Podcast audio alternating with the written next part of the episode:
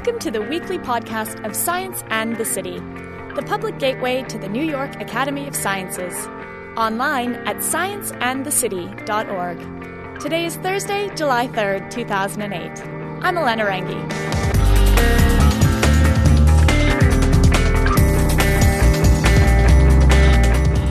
Called everything from a visionary to a lunatic, a futurist to the world's first real global thinker. Whatever the label, there's no question that Buckminster Fuller was one of the greatest innovators of the 20th century. Fuller is most famous for his giant geodesic dome, which dominated the American pavilion at Expo 67. You might also remember his Dymaxion car, a three-wheeled, 20-foot, 11-passenger vehicle that got 30 miles to the gallon. In 1933, Fuller spent his life dedicated to finding ways for humanity to become sustainable. From using fewer world resources more efficiently to creating systems that would allow every person, regardless of where they lived, to have a respectable and sustainable standard of living. And as early as the 1920s, Fuller worried about the environmental issues that we're only beginning to realize today. Buckminster Fuller is the focus of a new exhibit at the Whitney Museum of American Art. This week, we'll take you to the exhibit, and you'll hear what made Fuller tick through the eyes of some of the people closest to him. And while you're listening, check out scienceandthecity.org/podcast for some Bucky multimedia. This podcast is brought to you by the Stanford University Libraries, sponsor of the Whitney's Buckminster Fuller exhibit and home to the permanent Buckminster Fuller archive. Through their innovative services and extensive collections, the Stanford Libraries support teaching, learning, and research at Stanford and beyond. We have with us today Dana Miller and Michael Hayes, co-curators of the exhibition. I guess we're better suited to let them tell you all about it, so I'll just leave it to you. So welcome, and thank you for coming and joining Michael and me for Buckminster Fuller, starting with the universe. I'm Dana Miller, Associate Curator at the Whitney Museum. Now is the perfect time to do a Buckminster Fuller exhibition. I mean, I think he's ripe for a reassessment. There have been, I think, several decades where he's sort of been regarded as maybe a pariah or sort of a tangent to the architectural and engineering movements of the time. But I think that the ideas that he was concerned about from very early on, from the late 1920s, have become incredibly important today. And we realize that he was even more ahead of his time than we realized. So issues about resource efficiency, global holistic thinking, doing more with less, the environment and ecological concerns that he raised are more important than they ever were. I'm Michael Hayes, adjunct curator of architecture at the Whitney. There was a generation of architects in Fuller's own time, especially in the 60s and 70s, who not only, if they didn't disregard Fuller altogether, they were actually sort of aggressively against Fuller, mainly because architects deal with form and convention, and Fuller kind of refused to think about either form or convention. The architect Philip Johnson famously said, "How do you put a door in a dome?" That the architectural problem was completely unresolved. But Fuller really didn't think about form or conventional or habitual ways of making buildings. He thought of performance. He thought of how buildings use materials and resources, but also how those resources, after the building's life is complete, can be recycled.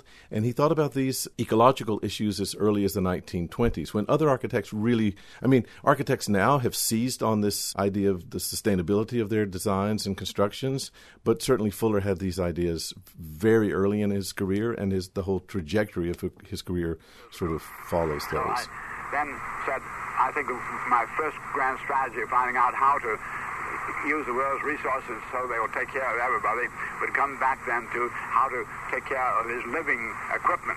This brought me then to what I call the Dymaxion Tower House, the 4D Tower House. And it was a 10-deck building, which was so light and so strong, as finally engineered, that it could be carried by the grass zeppelin, which was about to be built at that time. The word Dymaxion was really more of a marketing term. It was coined actually by a marketing executive that worked for Marshall Fields when Fuller was about to do his first presentation of his house. It was called the 4D house. And the story is something along the lines of the marketing executive said, you know, that's not going to play so well, and maybe you could think of something a little bit more seductive. And he had heard Fuller lecture, I think maybe at least once on the House, and the words that he used, dynamic, maximum, and ion, he suggested combining in making the word Dymaxion. And so Fuller used that to sort of brand his house, and beyond that, other inventions followed. I am Jamie Snyder. I'm Buckminster Fuller's grandson. I'm co-founder of the Buckminster Fuller Institute. I'm a musician, a writer, and a producer-director of alternative media. We talked about a design revolution. The only way we are going to make it through the hurdles that are before us right now and that were obvious to him 40 years ago is, he felt, through developing new tools which allow us to do more with less and to use our resources ever more efficiently so we can actually take care of all of humanity in a way that's ecologically sustainable while phasing out fossil fuels, while phasing out atomic energy. Nature's patterns and the geometries that he found in nature to create all of his ideas and designs, whether it be streamlining and aerodynamic design or working with the tetrahedron. And the tetrahedron is kind of the most emblematic element of his think about 4 points in space, and think about those points of being absolutely equidistant from one another. That arrangement forms a tetrahedron, which is the first, let's say, the simplest stable structural unit. It's stable in the sense you can't move a tetrahedron. It'll take enormous weight. If you start multiplying tetrahedrons into a larger structure, it can be a flat truss that can support an enormous amount of weight by virtue of many triangles or many tetrahedrons. But it also naturally, Fuller thought, would naturally actually approach a sphere, because the sphere is the most efficient enclosure of volume. And so if you take a tetrahedron as a starting point and a sphere as the most efficient endpoint, that is a geodesic structure. And for him, it was both the simplest but also the most efficient enclosure in terms of its use of, you know, building materials and resources. In this Expo Dome, we have a three-quarter sphere, so the walls start going away from you, and there's a very extraordinary psychological effect of this releasing you. Inside, suddenly realized that the walls really are not there. There's something that's keeping the rain away from you. It's like an umbrella above you. You don't feel shut in. Now that we know the principles by which we can cope with nature's most hostile actions of earthquakes, hurricanes, great Arctic snow loads, and now that we know how to get the best mathematics to get the most volume with the least. Next thing is, how do we produce the surfaces that will do this in the highest speed, in the most economical, effective manner? He was very much of an explorer of the geometry, the design of nature. Whenever I was with him, I remember flying on an airplane with him, sitting next to him, I think on our way to Maine one summer, and if we had a free moment, he would always take out the little doily that was at the table, and he'd be drawing all these little structures and all these different principles and teaching me about the way closest spheres, closest pack. And again, he felt that these basic principles of nature's design, they're very experiential. And he felt that young people, critically important to reorient, because a lot of the mathematics that we've been taught, the geometries that we still teach in schools, are very kind of obsolete. That is, they deal with two-dimensional surfaces. They're not really up to date with what we know about energy and patterns and structure and the way systems interface. I'm Allegra Fuller Snyder, and I'm Bucky's only child. I always say I'm worse than an only child because they lost their first child before I was born. I'm also a professor emeritus at UCLA in the field of dance ethnology, and directed the World Arts and Cultures program there. He had a very powerful feeling about young people. He felt that a child's mind was really the mind as the mind should be. It was a comprehensive thinker. It was the real explorer. So his relationship and dialogue with me from before I can actually articulate it to you was extraordinary in his feeling that I could understand anything, really. He was a wonderful freehand artist, and he loved to tell stories. So emerging from chicken pox or something or other, he was going to tell me this story of Goldilocks and the Three Bears, only I was Goldilocks. And what we were doing was to go and adventure into the universe. He used that, believe it or not, to explain Einstein's theory of relativity to me. It was a very open and close relationship, which I assumed all children had to their parents, but I realize now it was a very wonderful one. I've often said about friends of mine that I'm very, very fond of that have been brought up with money and wealth and really charming human beings and very loving and lovable, and yet they get drinking and being wasting and so forth, and I often say if they could get in enough trouble to really hit bottom, then they might really get somewhere. But it is pretty difficult to get enough trouble just to do that, or not just to stay in trouble and so on. I'll tell you a story, just a quick one. He was a moderately good social drinker right through the mid-40s, also a smoker. And one day, my mother and father's wedding anniversary was coming up, their 25th, and he said, "I'm going to give Anne the present, I'm going to stop smoking and drinking." And he stopped that day forever and ever. Now, that's a disciplined human being. We did have an awful lot of fruit juices in the house for a few days. My experiences could be of value to man, so I said, there's only one condition for you're not getting rid of you. As far as you for you goes, you've got to get rid of you for you. You can only entitled to stay alive if you really commit yourself and all your experiences to other human beings in a very, very complex, complete, out-and-out way. So we ought to be saying, what do my experiences teach me needs to be done, which, if not done, will find world society in great trouble.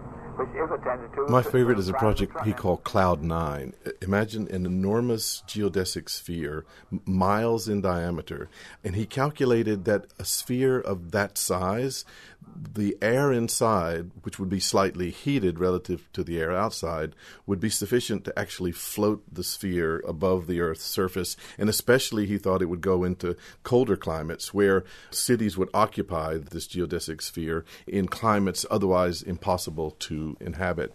It produced some of Fuller's most enigmatic and also beautiful images, but he didn't think of it as in images at all. He referred to these cities as giant energy valves, and by that he understood that resources, energies, information flows into these cities.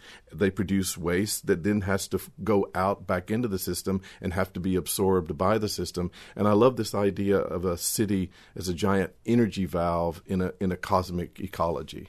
What is now as clear as the speed of light itself is our realization that we've come to enough knowledge about how to do so much with so little, to understand enough about our great universe and man in the universe to realize his function is that of the mind, ability to bring great order. And we have the beautiful realization that Einstein's great conceptioning can go from weaponry to livingry, and it is now practical. Since his sort of shift in focus to really do this work changed the year that I was born, and I feel in many ways that the first 20 years of that life for both of us were sort of this emergence, even though a lot of interesting things happened for my father. To me, the real change came when he started working with students. His first teaching at the Institute of Design, Chicago, the famous summers at Black Mountain College. Up until then, I think Bucky had many friends, but in his own ideas, he was struggling by himself. When he began to work with students, they were all working in these things together, and the students of course, responded enormously. The wave of awareness of this man who was so exciting, and the next after Black Mountain, North Carolina asked him to come, and then to me that was the change in his own life and in the awareness of his work. Really was his work with the students around the world. My name is Thomas T.K. Zong. I'm an architect, and I started out with Bucky as a student, as many, many of us did, in 1952, 1953 at Virginia Tech. First time I started Buckminster Fuller was associated with geodesic dome because of 1953. And because we were in architecture, we were in XYZ axis. Everything was left to right, up and down. Everything was a square. Everything was planes. So when you saw this dome and these triangles, and that, it just hit me, and I said, "Boy, wait a minute! There's got to be something there. It goes beyond the XYZ axis. There's something else is happening." And then when I started looking at it, and I started thinking about the circle, the tetrahedron, which is the basis of it, and Bucky started explaining it, and the circle, and I started saying, and how it related to nature. So I said, "Wow, this got something there that I'm not getting. I've got to find out more about it." So I took a chemistry course, just to learn valences and chemistry. And I said, now I'm starting to understand. He's really trying to expand the universe, expand the thinking. So the architecture isn't just a two- or three-dimensional model. Architecture really goes into the universe. I think there's a general contradiction in Fuller's life between the absolute belief in the individual, not only individual freedom, but individual creativity, and issues of collective and groups, and in his case, a real tendency to always collaborate in his work. Fuller believed a lot in himself, and he took a lot of credit himself for ideas that he was convinced were his and his alone, where, in fact, the archives show the ideas were very often generated collectively in groups, in collaboration. So I do think that Fuller was very much a people who needed people, a person who needed people. But I also think he was someone who really wanted his own individuality to show through, to almost be sovereign. One of the interesting things about Fuller is that he was thinking on such a global level, thinking about all of humanity so early in the 1920s. I mean, we think about today, we think on this level fairly easily and fluidly, but in the 1920s, this was highly unusual. And then he really started thinking about the world and how to map the world in a more accurate way in the early 1940s, when nationalism was really at its peak. So when the rest of the world was sort of in the midst of World War II, he was thinking, how can we more accurately show the entire Earth? How can we make a map projection that demonstrates that we're all really connected together in one large landmass? I call it the inventory of world resources, human trends, and needs. It is my headquarters. So now I can see all the world at once without any visible distortion of the relative shape or relative size of any of the data. Now this is very convenient because also I've been able to do it in such a way what we call the sinuses, where it breaks open, all in the water. So there's no breaks in the continental contours which we have in all of our world maps. So now you can see the whole world at once without any visible distortion, without any breaks in the continental contours, which means I have one world island and one world ocean. This gives me a basic background against which we're going to study resources. His appeal has always been international because he has always been concerned with the entire population of this earth and with the earth as an environment itself. So he traveled all over the world during his lifetime, and he was, I think, just as in demand abroad as he was here as a speaker and lecturer and luminary. Today, he still is one of the few people that can be looked to as sort of the grandfather of some of the ideas that everyone around the world is becoming more and more concerned with, the whole notion of global warming and climate control and the environment and thinking about us as one closed system. The Earth is a closed system in which we all sort of flourish or we all sort of perish is something that everyone around the world is paying more attention to. And Fuller was one of the first people to think along those lines and speak very courageously about those issues. I don't think that there are really that many people since his death who have been able to sort of take up the mantle in the same way. A few months before Bucky passed on in 1983, and I was actually living with him, at that time he had a house in Southern California as well as his office in Philadelphia. And so he would fly in and out of Los Angeles kind of as he orbited around the planet on his many, many speaking engagements. And I remember one day that I took him to the airport, which was about a half-hour drive as he was heading off.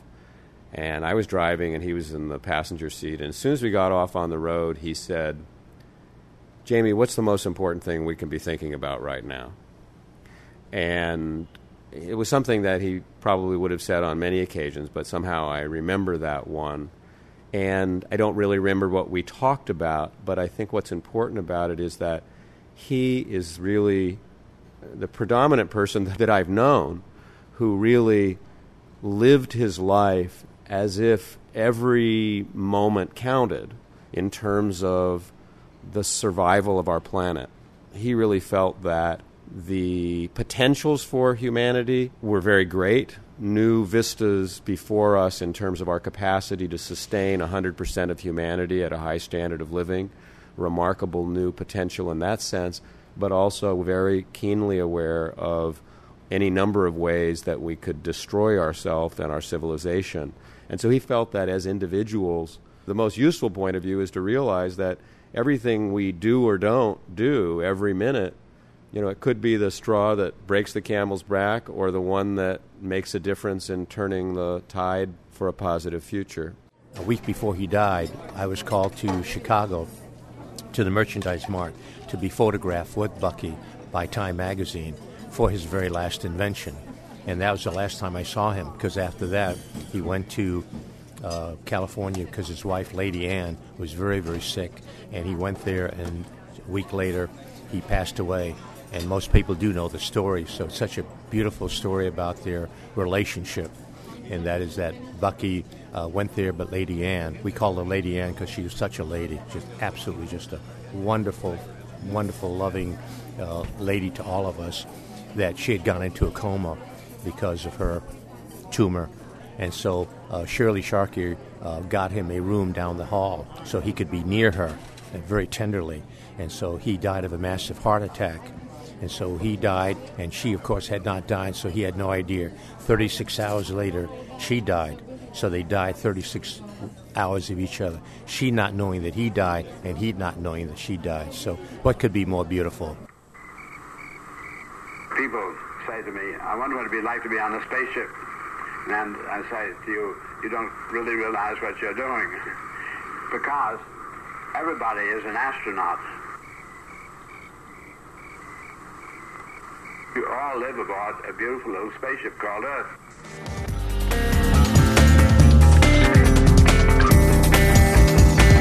We'd like to thank the Buckminster Fuller Institute for their archival audio and video used in this project. And thank you for listening. Did you know you can subscribe to Science and the City podcasts on iTunes and get our newest story every week downloaded automatically to your iTunes library? Search Science and the City in your iTunes search bar. Have questions or comments about the show? We love your feedback. Send us an email to scienceandthecity@nyas.org. Leave a voicemail at 212-298-8654 or send us a letter snail mail to Science and the City, care of the New York Academy of Sciences, 7 World Trade Center on the 40th floor, New York, New York, 10007. For more information on the intersection of science and culture in New York City, log on to scienceandthecity.org. See you next week.